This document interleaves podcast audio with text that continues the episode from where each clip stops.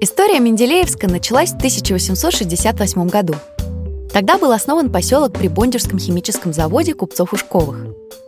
Только спустя 60 лет, в 1928 он получил официальное название – Бондюрский. В 1967 году населенный пункт преобразовали в город и переименовали в честь ученого Дмитрия Менделеева, который недолго работал на местном химпредприятии. В состав Менделеевска вошли деревни Бондюга и Камашево – а также село Тихие горы. Но город интересен не только производством. В разное время здесь и в окрестностях бывали живописец Иван Шишкин, бальзамировавший Ленина биохимик Борис Сбарский, поэт Борис Пастернак, революционерка Надежда Крупская и другие исторические персонажи. В этом материале мы решили рассказать о 15 людях, которые приезжали работать и гулять в ту местность, где сейчас живут менделеевцы.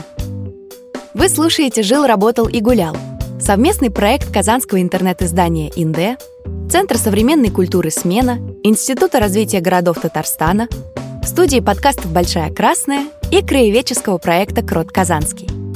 В Менделеевске жил, работал и гулял, реализован в рамках фестиваля «Мы и Менделеевск», организованного проектом МИГ «Мы и город» при поддержке акционерного общества «Амоний» и администрации Менделеевского района Республики Татарстан. Соорганизаторы фестиваля Центр современной культуры «Смена» и платформа «Книги в городе». Благодарим Краеведческий музей города Менделеевск за помощь в создании материала.